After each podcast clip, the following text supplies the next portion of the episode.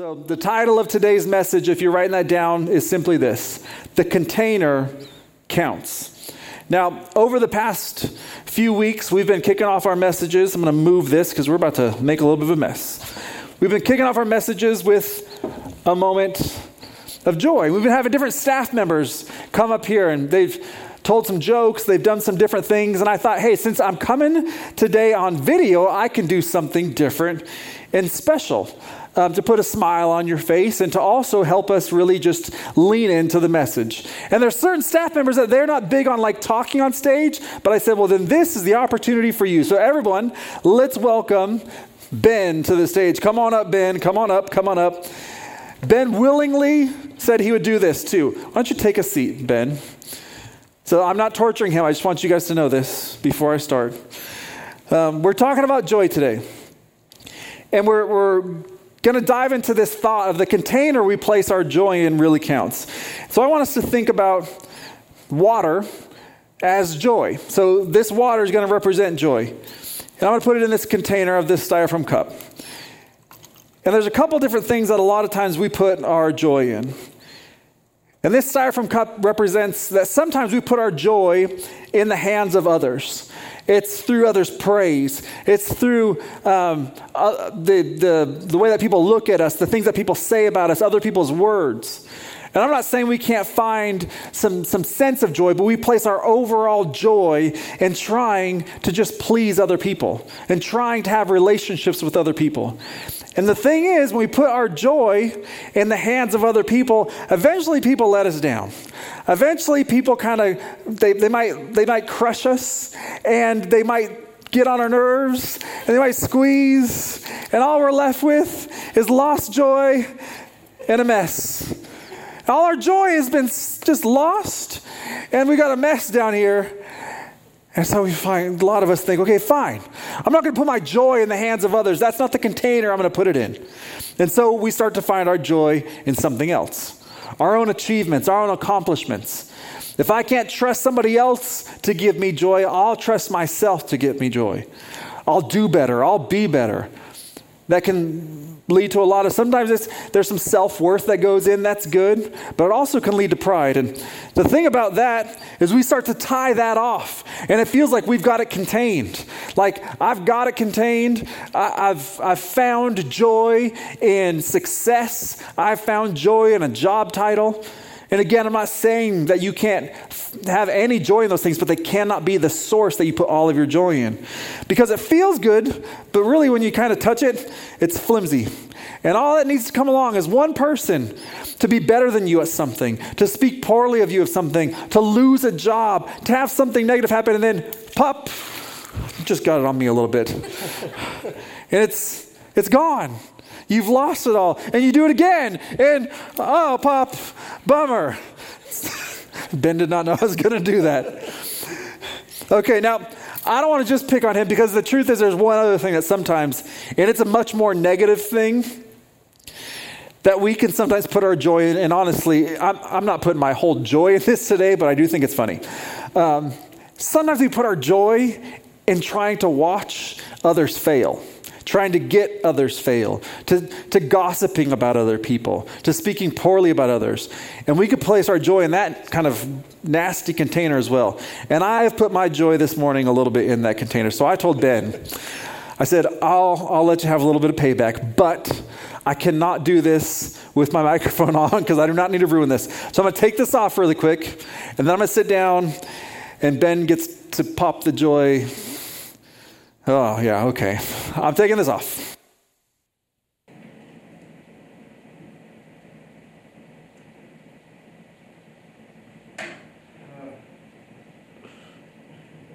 The seat's already wet. Yes. I don't want to sit there. okay. This is a good choice.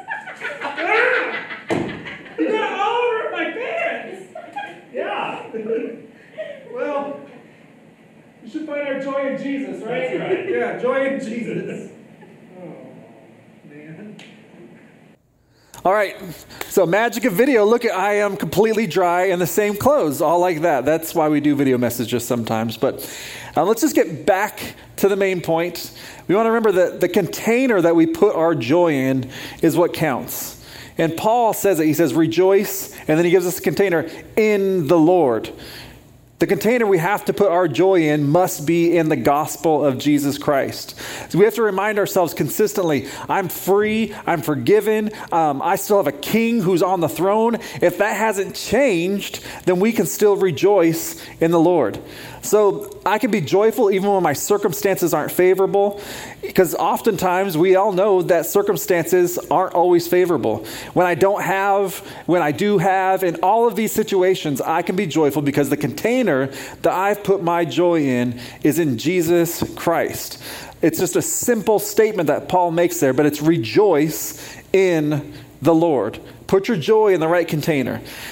Jesus is the container that he can, he can, can, any of those sharp objects or crushing things like we just saw, he can stand up to any of that. He never fails, he never lets us down.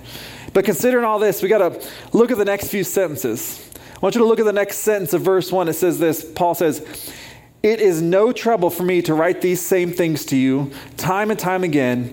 It's a safeguard to you. So he's reminding them again and again of keeping focus on the message of the gospel, keeping their, their alignment with Jesus. And he says, It's safe for you to hear this. And I'm going to repeat this time and time again.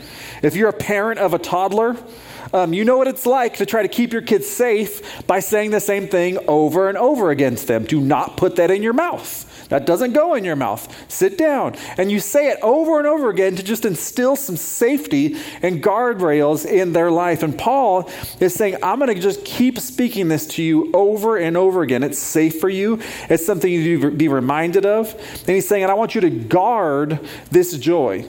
He's about to tell them someone that's going to try to come and, and speak something different to them, to, to move this joy into a different container. And he's saying, So I want to make sure that I safeguard you by just stating this over and over again. And so he says, You need to hear this. It's good for you, it's safe. Because here's the truth, guys. Anytime that we move away from the message of Jesus, Anytime we move away from the message that Jesus is Lord of all, that He gave His life for us, that He's put into a tomb, and on the third day that He rose, anytime we start to add something to that or say that's not quite good enough, man, we're going into a dangerous place. When churches move away from the message of Jesus, when they move away from the standards of Scripture, they're headed in a dangerous direction. You can't we can't decide to just make up a more appealing gospel because maybe the one we have we think is too offensive. And we also, we can't say, hey, this grace thing is too easy. We need to add more to it. There's got to be some things that we have to do to add on to this. Both of those things are the wrong direction. We can't try to just include enough effort on our part, and we also can't say, well, this is um, too hard for others. We have to just keep our focus on Jesus. So, Paul, he goes on in verse 2 and he says something. He says, Watch out for those dogs. Now, he's talking about people here. He's not talking about little puppy dogs. In America, we've got this fascination with dogs. My sister's got this little tiny chihuahua and she dresses it up. If you dress your dogs up, that's weird. That's, I mean, I'll just say it. It's weird, okay? But go for it if you want to do it. But Paul, he's not talking about little dogs like we're aware of. When people heard this term, beware of dog, beware of the dogs, look out for dogs, they wouldn't have thought of the cute little furry animals that we have today. They would have envisioned these straggling, vicious animals that kind of just would roam the streets. They're garbage eaters, um, they're dangerous, they ate filth, and they bred disease. And this is actually a derogatory term that a lot of Jewish people would call Gentiles. Gentiles is just non Jewish people. That's the majority of, of us in here would be considered Gentiles. And it was a derogatory term that they would call Gentile people, they would call them Gentile dogs. And Paul is saying, I want you to watch out for these people who are going to come and try to just rob something and steal something. Beware, watch out for this. He's given them warnings. And here's what he's warning them against He's warning them against false teachers. False teachers who are going to come to them with a different addition to the gospel. And these false teachers were called Judaizers. Now, when I say Judaizers, I'm not talking about Jewish people. Although they were Jewish, the Judaizers were people who mixed the grace and love that Jesus offers freely with the Old Testament law and all that comes with it. They basically were saying Jesus is good, but he's not all the way enough. You've got to add back the religious customs and law of the Old Testament.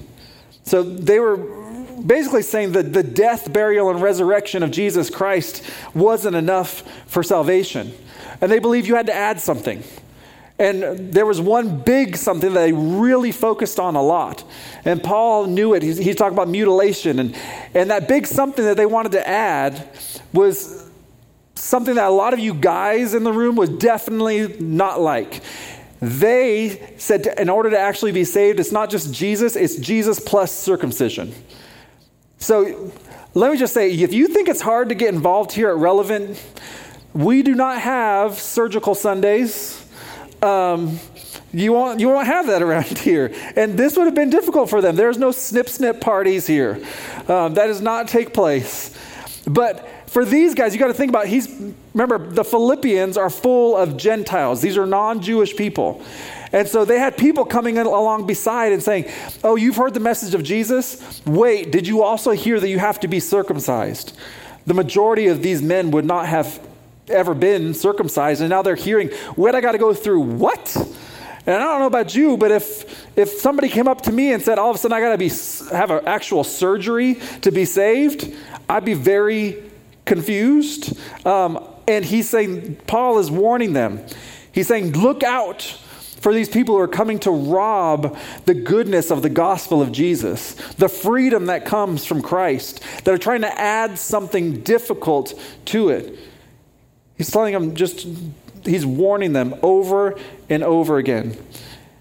And by the way, a lot of us, you might be thinking, hey, those days are long gone of people acting that way and people trying to add on um, things to the gospel, but you are completely nuts if you think that, honestly. There's always people trying to add things in addition to Jesus.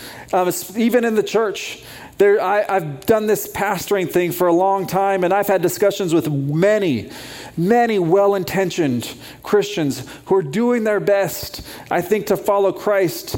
But I've heard this statement many times well, you're not really saved until blank. And you can fill in the blank with all kinds of different things. You're not really saved until you've been baptized. And not just baptized, it's got to be baptized the right way. Or you're not really saved until you speak in tongues. Or you're not really saved until you experience this thing. And you're wearing jeans on stage, I don't think you're really saved at all. So all of these things, I mean, I've, I've, heard them, but that is that's one of these dogs that's coming to devour and to rip apart the truth and the freedom and the grace of Jesus Christ. Some of it's out of just a misunderstanding and a fear of we, we have to have a part to play in this.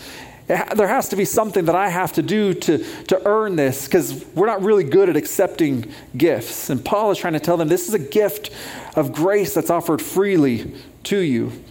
Remember, we heard this, and we've heard this time and time again. A few weeks ago, we heard it. Our obedience and faithfulness is a response to the gift of salvation, it's not how we earn it. So, our obedience, our, our desire to be holy, is a response to the good gift of grace that Jesus has given to us. It's not a way that we earn that gift. And if we present a gospel message that sounds anything like salvation plus behavior modification, what we end up doing is we present people with false hope, and it leads to Christians who are either anxious or prideful or judgmental or stressed out because we presented them with, well, to follow Jesus, here's the behavior modification that you have to have. There will be behavior modification if you actually have an interaction and a life change with Jesus. Just this past week, I was telling, um, talking with our staff, and I said something. I'm like, I've heard this a lot. Apparently, some of them hadn't. But if you have an actual a train hits you in the face, you're going to look different. So if the Jesus train has actually hit your life, you're going to look different. It's a response, it's something that happens out of the outflow of grace.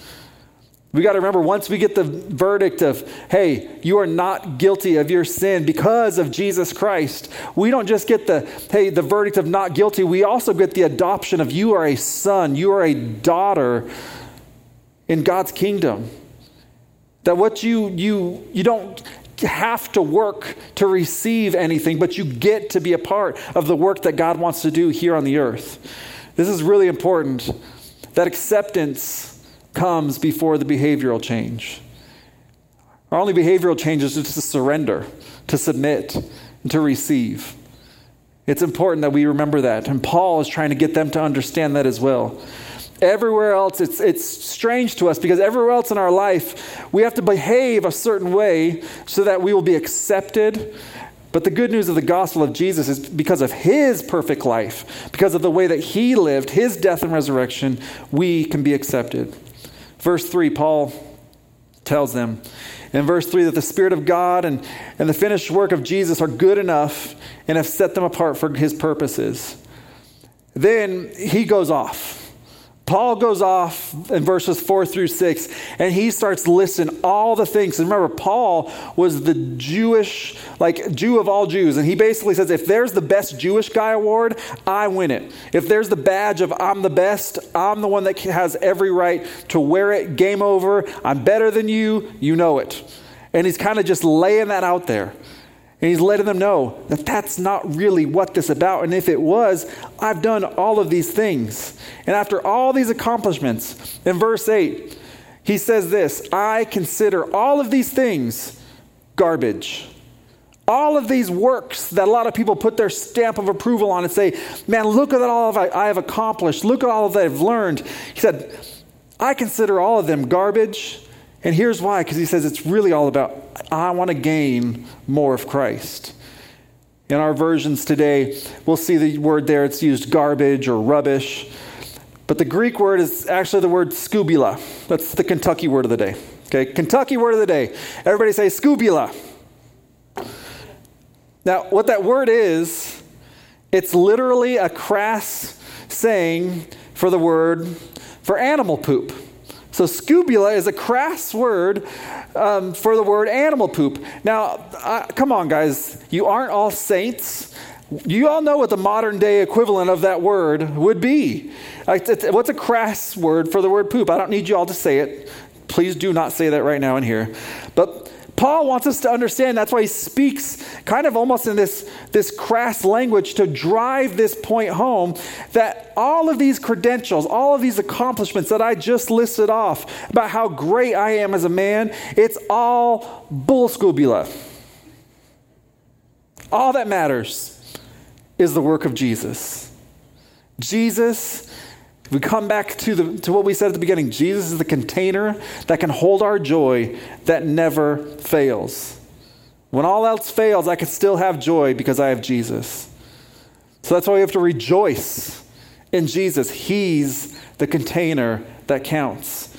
He's what our entire hope, our joy, our life should be placed in. Guys, as we kind of come to the end of this, if you were to boil all the belief systems in the world, down to their core. You could, if you took all the religions in the world, they kind of come down to one of two approaches. There is the religion of human achievement, and there's the religion of divine accomplishment. So you've got human achievement and divine accomplishment. Every religious system, including sects of Christianity, so including pieces and parts of Christianity, they, they boil down into these two different areas human achievement, divine accomplishment. And human, human achievement is I'm right with God because I've been baptized. I'm right with God because I go to church. I'm right with God because I conf- I've been confirmed or because I pray. Or, and it's all about our achievements. We're saying I'm saved because of our achievements. There's a lot of other religions that they believe it's a, it's a works based mentality that if I do good things, I'm accepted by God. But only biblical Christianity falls into this second category of divine accomplishment. And that is saying this I have been forgiven and set free, not because of what I can do, but because Jesus is Lord and He lives. Divine accomplishment is I'm putting all of my faith and trust and hope in Jesus and what He's done and what He's achieved and the freedom and the grace that He offers me freely. It's not based off of my works, because as it says in Scripture, if it's all about me, then I get to have all the boasting. Then I'm the one that can be prideful about it. But it's I want to be able to boast in the Lord of the goodness of who He is, how amazing and how powerful He is. And, and Paul, in this whole passage, what he's wanting them to understand is, guys, don't fall into the trap of self achievement. Doesn't mean that we shouldn't strive to be holy, but man, strive to know who Jesus is. So our joy must be guarded, legalism must be avoided. And if you place your hope and joy in anything else, it's going to let you down. You got to stay consistent in rejoicing in the Lord. When we keep our mindset on Jesus, it's not like the bad days suddenly go away, but it gives us the hope and the joy to actually make it through them. And there's so much in this passage that, I mean, we could spend a long time digging in here, but I am completely self aware that you guys have a hard enough time paying attention when you're in the room and I'm in the room, so video makes it even a little bit more difficult. And Melanie and I, we can't wait to be back with you guys in person next week. But as we end today, I wanted to share a clip to really just drive this point home. The point that Paul's trying to make that it's not about our good works, it's about what Jesus has done for us. There's a preacher, and his name's Alistair Begg. And, and like any preacher, not every single thing that you'll find that he says is perfect. But man, in this clip that I want to show you guys today, he gets it and he nails it. So as we end, I just want you to, to really listen in and be reminded that it's all about what Jesus has done. Take a look. Without the preaching of the cross, without preaching the cross to ourselves all day and every day, we will very, very quickly revert to faith plus works as the ground of our salvation. So that to go to the old uh, Fort Lauderdale question, if you were to die tonight and, and, and you were getting entry into heaven, what would you say? If you answer that, and if I answer it in the first person, we've immediately gone wrong. Because I, because I believed, because I have faith, because I am this, because I am continuing. Loved ones, the only proper answer is in the third person because He, because He. Think about the thief on the cross. And what an immense I can't, I, I can't wait to find that fellow one day to ask him, how did that shake out for you? Because you were, you were, you were, you were cussing the guy out with your friend. You'd never been in a Bible study. You never got baptized. You never, you didn't know a thing about church membership, and and yet, and yet, you made it. You made it. How did you make it? That's what the angel must have said. You know, like, what are you doing here? Well, I don't know. What, what do you mean you don't know? Well, because I, I, don't know. Well, you know, we, uh, uh, excuse me, let me get my supervisor. They go get the supervisor ranger. So, wait, just a few questions for you. First of all, uh, are you are you uh, are you are you clear on the doctrine of justification by faith? Said, I never heard of it in my life. And, and what about, let's just go to the doctrine of Scripture immediately. This guy's just staring. And eventually, in frustration, he says, on, on what basis are you here? And he said, The man on the middle cross said, I can come. Now, now that's the that is the only answer. That is the only answer.